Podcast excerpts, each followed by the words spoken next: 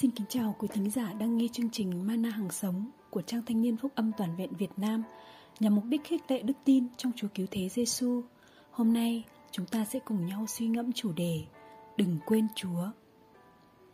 Đọc phục truyền đoạn 8 từ câu 6 đến câu 16. Ngươi khá cẩn thận, e quên Jehovah Đức Chúa Trời ngươi, không gìn giữ những điều răn, mạng lệnh và luật lệ của Ngài mà ngày nay ta đã truyền cho ngươi chăng? Câu 11 trong phân đoạn kinh thánh này, ngoài việc miêu tả viễn cảnh tốt tươi nơi miền đất hứa, ông môi xe còn nhắc cho dân Chúa nhớ đến sự dạy dỗ, chu cấp và bảo vệ của Chúa dành cho họ trong suốt những tháng năm lang thang nơi hoang mạc.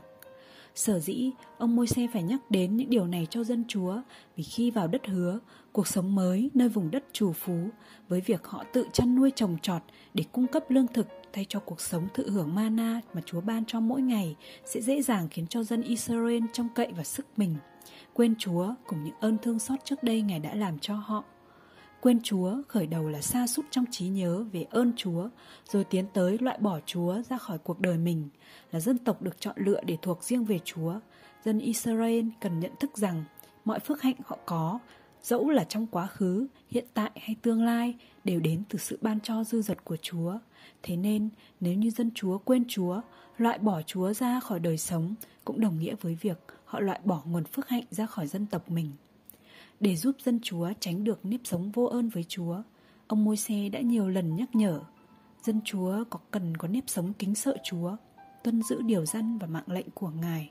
đồng thời luôn ca ngợi sự tốt lành Ngài ban cho toàn dân tộc. Câu 6, 10, 11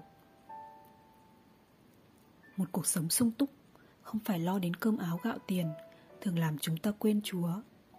sự thịnh vượng trong cuộc sống làm chúng ta thấy mình không cần phải lệ thuộc vào Chúa mà vẫn có thể sống cách thản nhiên mỗi ngày. Chính lối sống quên Chúa như vậy làm cho những vật chất của đời này dần thay thế vị trí của Chúa trong lòng mình. Đây là một thực trạng khá phổ biến xảy ra giữa vòng dân Israel ngày xưa và giữa vòng chúng ta ngày nay.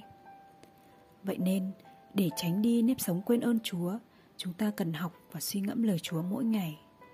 Chính lời Chúa sẽ giúp chúng ta sống với ý thức rằng mọi sự mình có trong cuộc sống hiện tại đều đến từ sự ban cho tốt lành của Chúa.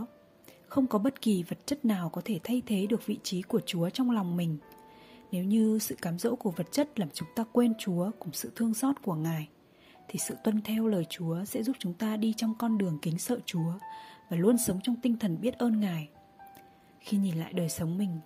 bạn có thấy mình đang quên Chúa không? Xin mời chúng ta cùng nhau cầu nguyện Lạy Chúa Con cảm ơn Chúa vì mọi điều con có trong cuộc đời này hoàn toàn đến từ sự ban cho của Ngài Xin giúp con luôn sống với tinh thần biết ơn Chúa không thôi Xin cảm ơn quý vị đã dành thời gian lắng nghe chương trình Mana Hằng Sống nếu bạn muốn tìm hiểu thêm về Chúa, Muốn chia sẻ những suy nghĩ trong cuộc sống, Xin vui lòng liên hệ với chúng tôi qua fanpage Ban Thanh niên FGY